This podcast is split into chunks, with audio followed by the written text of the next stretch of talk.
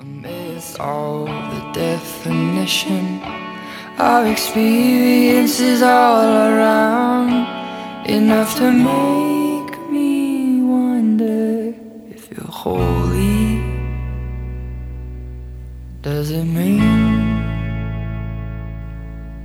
if you're holy? Does it mean we can't drown?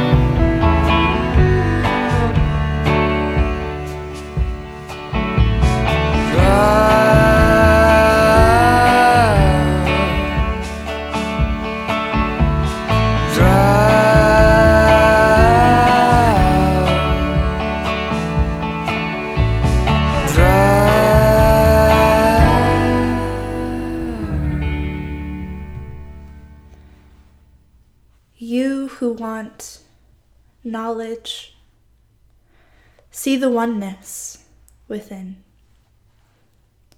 There you will find the clear mirror already waiting.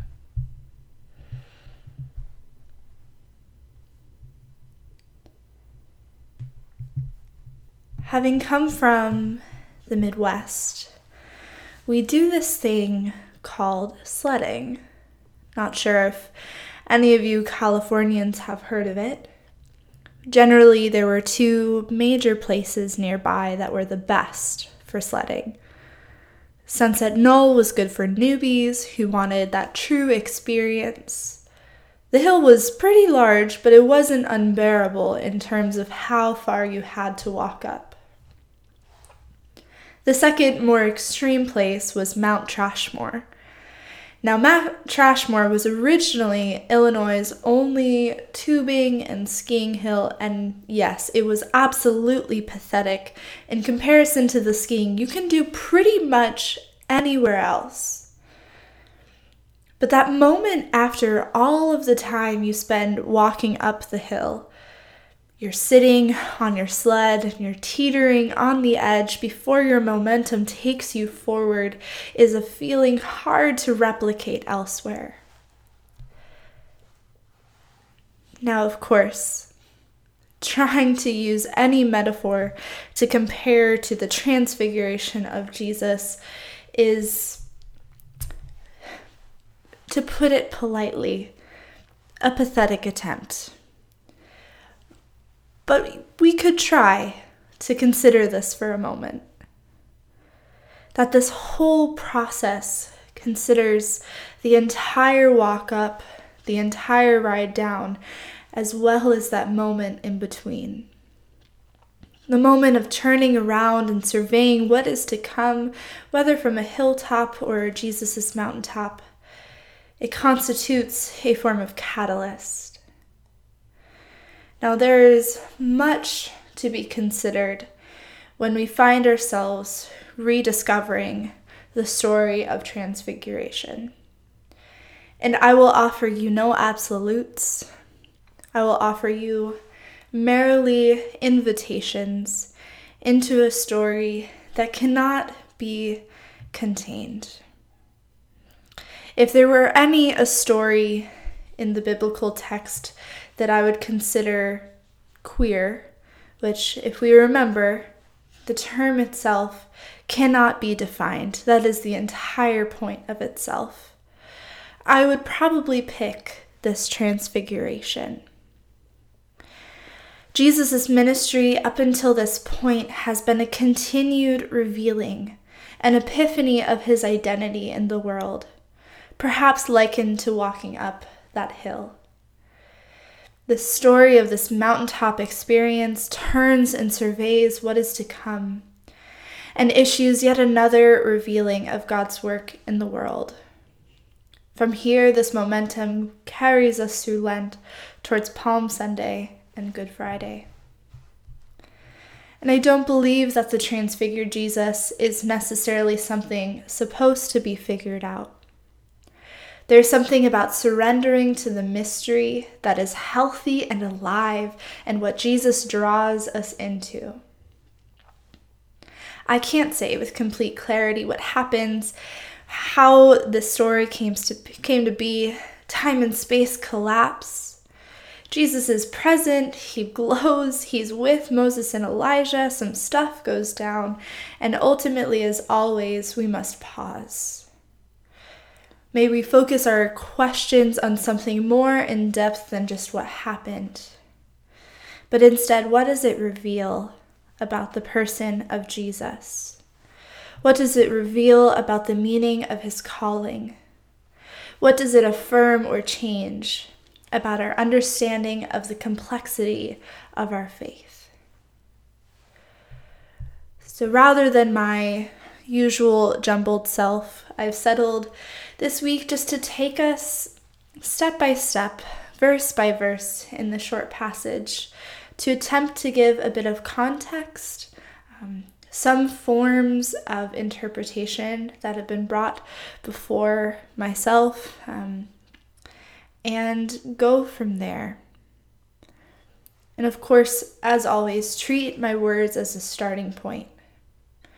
I often attempt to leave specific room for the conversation to grow on Sunday so that we may find forms of truth in our collective wisdom rather than attempt to cover everything in a single podcast.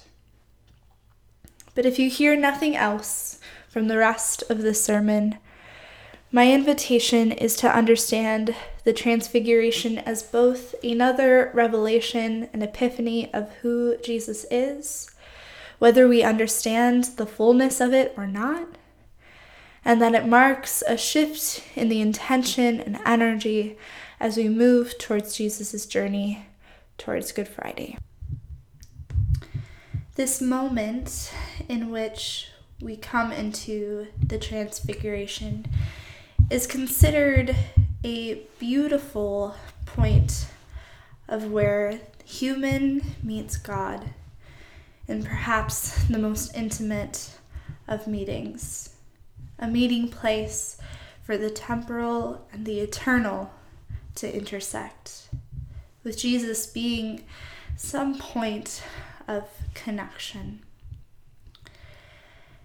And as we kind of break into these verses, um, I, I want to go back a little bit to something I mentioned earlier that this transfiguration defies our need to know. Um, it defies our ability to know something. It is this moment that is mystical and spiritual and theological, and we'll explore some of those things, but is a departure from some of the more um, straightforward or physical um, narratives that we receive in other parts of the text, especially as we work through Mark. It takes us on this wild ride and more or less puts us into a transformed reality and a definitively queer reality. This identity, which was once presumed to be defined and fixed, suddenly becomes fluid and unstable. Jesus, the human, the rabbi, the beloved, is transfigured and becomes something greater, something that we can't put words to and we can't put a definition on. So we enter this story as Jesus takes Peter, James, and John and brings them to the top of a very high mountain where they were alone. He was transformed in front of them. In this final week of Epiphany, we can reflect on all of the ways in which we have explored Revelation, that we have explored moments in which something is truly and meaningfully revealed.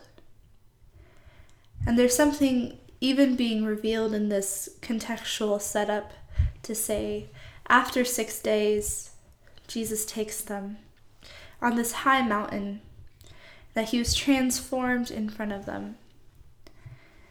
And the transfiguration comes up every year in the lectionary um, from different Gospels and with slightly different variations. But there are some theologically or at least um, narrative based uh, pieces of the text that are reflecting something that has come before it. Whether that is Moses' mountaintop experience, where God delivers the Ten Commandments, um, the six days later, signaling a reference to Moses' six days that he spends on Mount Sinai before God calls out to him. And another way of saying after six days is on the seventh day. And so the imagery that we receive about something that happens on the seventh day affirms Jesus' beloved status as very good, and that the work he would turn to as he continues his journey would be beloved. On this Mount of Transfiguration, which the mountain itself is probably more significant theologically than geographically. Um, there are all of these pieces that are pointing to something great about to happen. And we don't know how to quite explore or explain the metamorphosis that Jesus experiences. Um, it talks about change and transformation, but in reality is also just a revealing of what has already been there. It is this moment where the limitations of human soul and body are broken through. Um, that the disciples that accompany him in this vision or this journey um, have been seeing and now see something that has already been there. The glory that Jesus had always possessed, but had been veiled until this moment. There is a difference between um, something just being revealed and something completely transforming. But in some ways, Jesus queers that as well, um, that he does both of those things at the same time. And of course, the response um, that Elijah and Moses appear and are present and talking to Jesus, and then Peter's reaction to it all. In both of these things, we can acknowledge that Jesus was not alone in either of these ways. Um, in Luke, it talks about, um, and it states that Elijah and Moses and Jesus were talking and they spoke about his departure, which he was about to bring to fulfillment at Jerusalem. And Mark doesn't give any context for the conversation, which I almost appreciate more. It seems that something so sacred took place that perhaps no words needed to be spoken to indicate the magnitude of a moment in this. And Peter's offer to make the three tents um, perhaps mirror our own desperation to offer something in moments of great awe or sorrow. Rather than existing merely as presence, he struggles to try and find the right action after Epiphany, which is, I think, something that we all struggle with in one way or another. And the reference to tents connects this event with the Jewish festival of Booths in anticipation of the coming of the Messiah. But of course, Mark has a certain way of admonishing the disciples, especially Peter. And in this moment, states that Peter said this because he didn't know how to respond, for the three of them were terrified. And my understanding here is that Mark would almost more appreciate silence and no response than trying to fill the gap with a statement or an action that can only really go so far and cannot fully acknowledge um, the depth of what is happening. Sometimes in our lives, we see this when someone tries to say a statement after you've lost someone or are going through a hard time of, well, at least this isn't happening, or this isn't your reality, or God gained another angel, and let go and let God. God can't give you or won't give you anything you can't handle. And it's almost better just to sit there in the silence and acknowledge the magnitude um, than attempt to, out of our humanity, respond to something that we just can't respond to in its fullness. And in terms of the context of this all, it's actually quite interesting that Peter returns to um, maybe this insecurity or inability to find the right words because previous to this passage, uh, Peter has just called Jesus and revealed Jesus as the Messiah. Messiah, um, based on out of Hebrew, and its equivalent in the Greek text to say Christ, meaning anointed one. Um, and Jesus, in terms of messiahship, would indicate a acknowledgement of both suffering and of love. And in Mark, this uh, language around the Son of Human, Son of Man, and the suffering servant are themes that continually come up to define the Son of God. The words that are affirmed in this text um, and affirm Jesus' identity in this way come next of this is my son whom I love listen to him. And it is almost this little bit of snarky rebuke of Peter's placement um, on the same level as Moses and Elijah when he's saying, Let's put up three shelters, one for each of you, um, as well as a divine confirmation of Jesus' identity, which Peter himself had offered when he called Jesus Messiah. Um, these words, the last time that we heard them was at Jesus' baptism. And that event was a manifestation of Jesus' identity as God's Son and as beloved. And this is another marker along the way that signals another shift in Jesus' ministry. In this way, the mountaintop encounter um, is kind of put in terms of a classic paradigm, this moment of revelation. This is my beloved Son. Listen to him. And then suddenly everything begins to retreat. All the disciples see are Jesus. And then Jesus, they go down the mountain. He orders them not to tell anyone what they had seen until after the human one had risen from the dead. And as we've talked about a little bit in the past about the messianic secret, um, this is another moment of that, and also would be very confusing uh, to receive for the disciples that the human one could, would, should rise from the dead. But as we go back to the image of the sled, that moment of precipice before coming down the hill, um, pushing forward with a certain kind of momentum, Jesus in his journey had to continue in a way that wouldn't be disturbed by an extreme uh, kind of public revealing of his identity. Um, based on the timing of his role and the expectations um, in this first century place, the disciples both would have misunderstood um, Jesus and his words and what he was going towards. And second, um, Jesus still had much to do and to say uh, to prepare for what was lying ahead. And it would not do to kind of rush that process. In the moment before something begins is a sacred and holy moment.